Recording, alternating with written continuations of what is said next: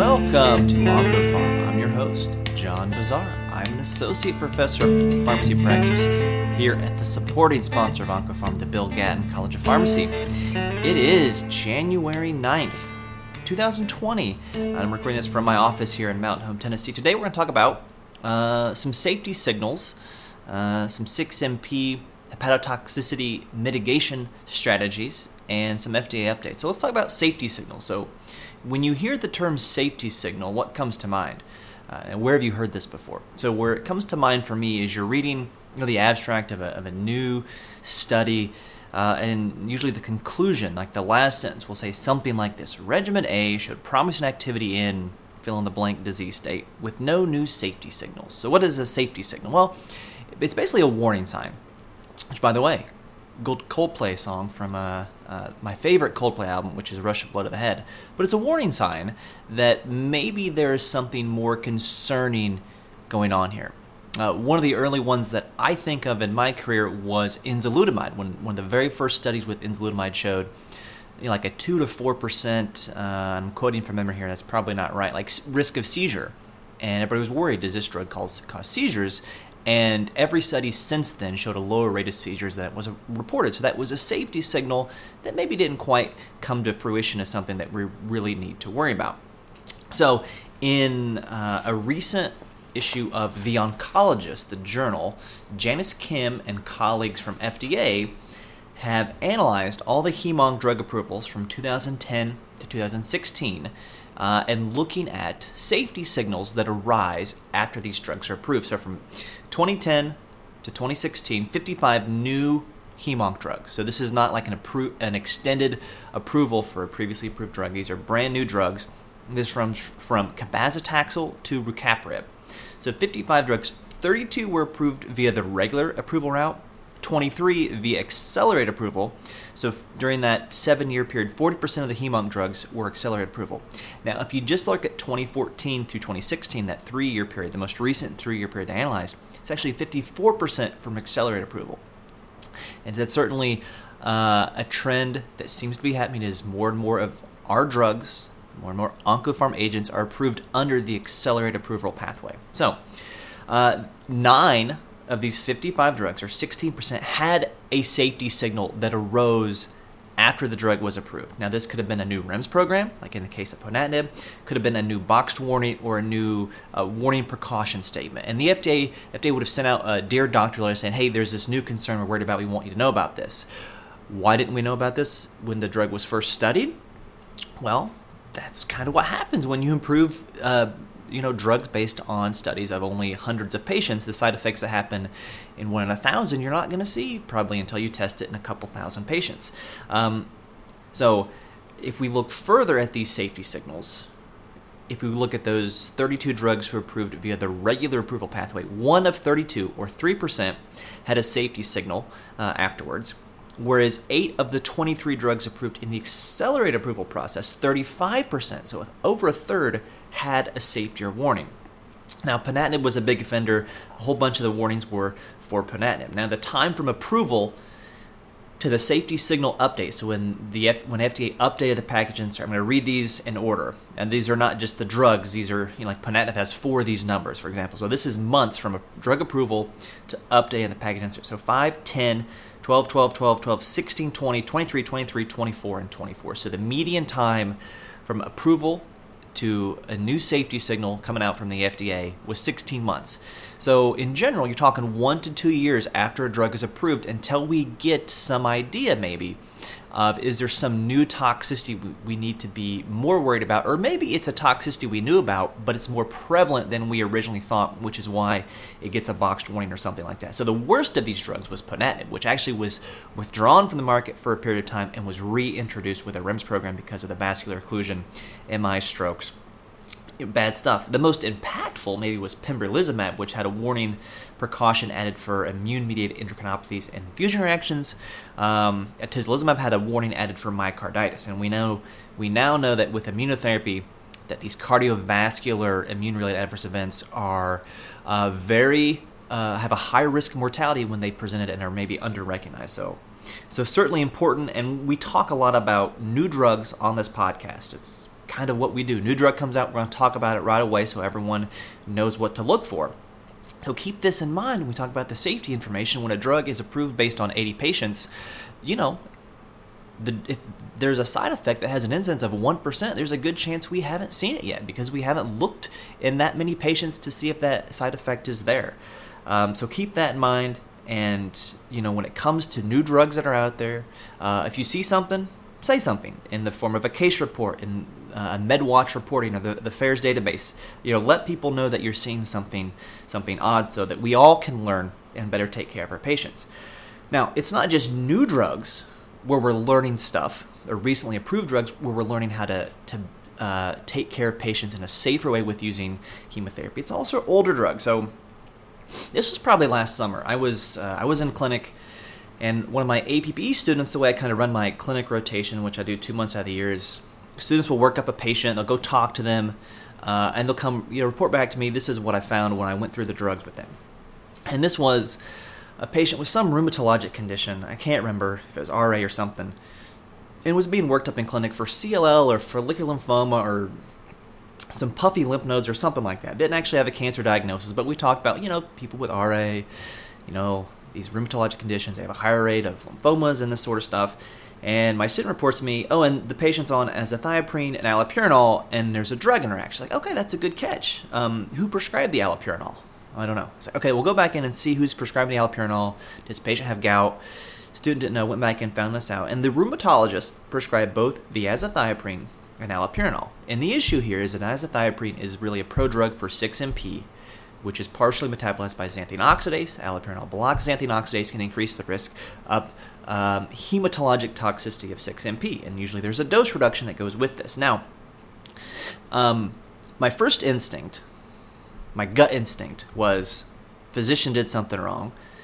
But then another instinct said, well, physicians usually know what they're doing. There's probably a reason for this. Let me look into this. So I PubMed this, and I find that there are some data in rheumatology, in the rheumatologic literature, that using allopurinol can decrease the hepatotoxicity of 6-MP.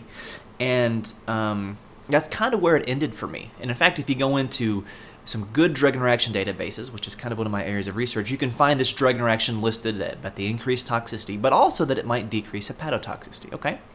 Well, that's kind of where it ended for me. Luckily, that's not where it ended for other folks. So, uh, the publication I will refer you to is by Austin Stuckert and colleagues, including Brooke uh, Bernhardt, who's a good follow on Twitter.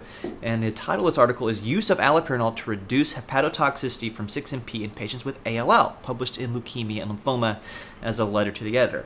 So, the reason I stopped with me is these other folks are smarter than I am. Uh, but we don't see uh, a whole lot of AL, and we don't treat children with AL. So this is, um, you know, a brief study of 19 patients. So let me run through maybe the background science here. So 6MP is metabolized by several different pathways, um, and I won't get into all the different pathways, but the end result is you get 6-thioguanine, 6-TG, which has some leuke- anti-leukemia activity, and then you get 6-MMPN, which is 6-methyl mercaptonucleotides.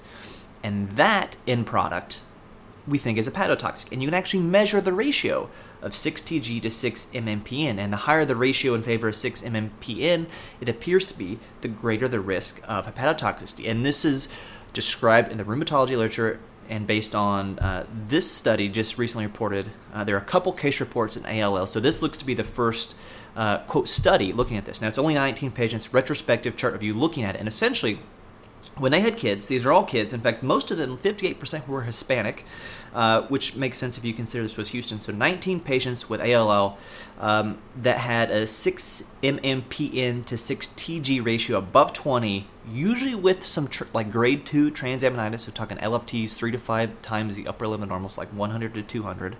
Um, and then a high white count, because the goal here with 6MP is we want to keep that ANC below like 1500, like 1000 to 1500 if my memory serves, you know, for like two years along with the methotrexate.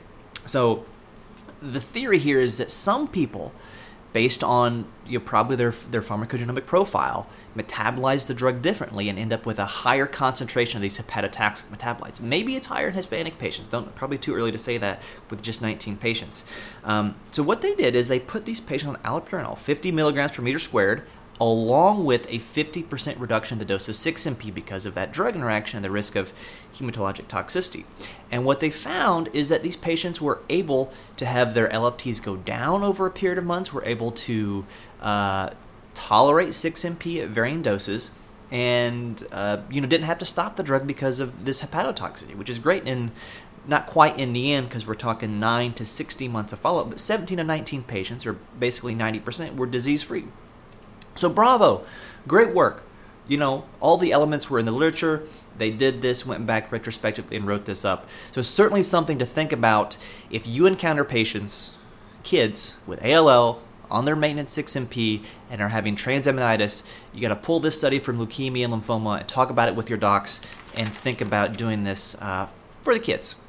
Okay, so those are the big kind of safety signal things I want to talk about. Uh, let's go through a couple updates of expanded approvals uh, from the last couple weeks from the FDA. So the first, December 27th, olaparib was approved for quote, m- not quote, for maintenance of germline BRCA mutated pancreatic cancer. I say maintenance here because I really don't think it's maintenance. I think it's just switched to second line therapy.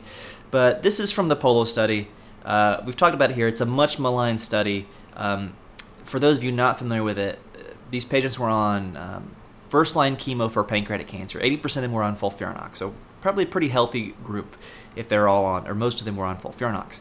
And they had to have been receiving this treatment for, for four months basically without progression. So they're on treatment, they are doing well, and they're randomized to either olaparib or placebo. So you have people who are doing well on chemo, and half, not half, because they were randomized, I think, three to two, but uh, you know, a third of patients just stop, and the others go on to receive olaparib, which makes sense if they do have deleterious germline BRCA mutations. Probably some activity here for PARP inhibitors. Well, the primary endpoint is progression-free survival. You had people with metastatic disease.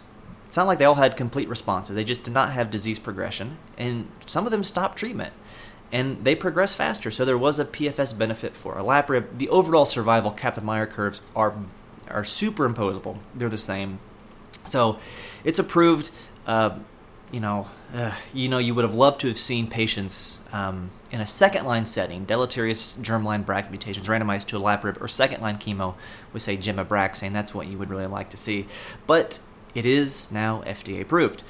Uh, and then finally, on January 8th, pembrolizumab picked up its one, two, three, 97th approved indication. And this is for BCG unresponsive, high risk, non muscle invasive bladder cancer. That's a mouthful. So, BCG, first of all, is an old TB vaccine.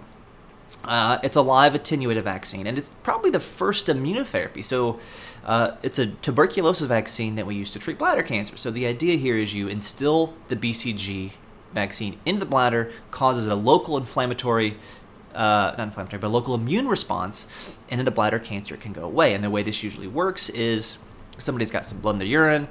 They go in and do a, some cystology. They see some suspicious cells. They look at those. It looks like it's carcinoma in situ or non-muscle invasive bladder cancer. You give BCG every week for six weeks, uh, then wait another six weeks, analyze it again, if the disease is gone, uh, then you do maintenance every three weeks for 24 months. And that process has been shown to be better than just resection alone.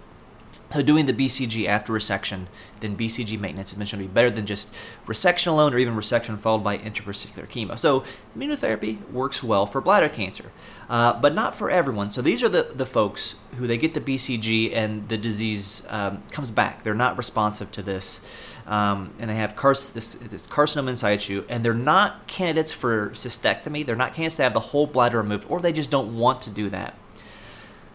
So, 96 of them. This is the Keynote 57 study. 96, less than 100, uh, with BCG unresponsive, high risk, non muscle invasive bladder cancer received pembrolizumab 200 milligrams every three weeks for 24 months, or they stopped for disease progression or unacceptable toxicity primary uh, endpoint here was complete response rate. So 41% had a complete response rate, which for com- as far as uh, any response, that's good. But for a complete response, 41%, 41% is uh, is fairly robust. But again, no comparison to anything else. Um, and uh, I think this is notable. Um, you know, it's a single center study, not a single, but a, a single arm study, uh, just looking at a surrogate endpoint. Uh, so maybe that's not notable, but there is a BCG shortage. It'll be interesting to see if folks uh, start using this in place of BCG because they can't get BCG. And I don't know if you have that uh, issue where you are. One other thing to think about potentially here with this approval is 19% of patients had hematuria, and that could be an artifact of this being uh, bladder cancer. Uh, you would like to have seen what maybe the placebo rate was uh, for this, uh, but that 19% rate of hematuria is higher than what you see in in other uh, studies where pembrolizumab is used. So maybe that's a, a, an artifact of just the disease, or maybe it's the disease and the drug. Uh, we'll have to wait to see if there's a safety signal for that. Uh, 12 to 24 months down the road. So thank you for listening. Uh, follow me on Twitter at PharmDeetna. Follow the podcast uh, at OncoPharmPod, both on Twitter and Instagram. Uh, give us a nice five star rating review in the iTunes Store, and you can follow us on Apple, Google Play, Stitcher, Spotify. And until I talk to you again, remember doses matter.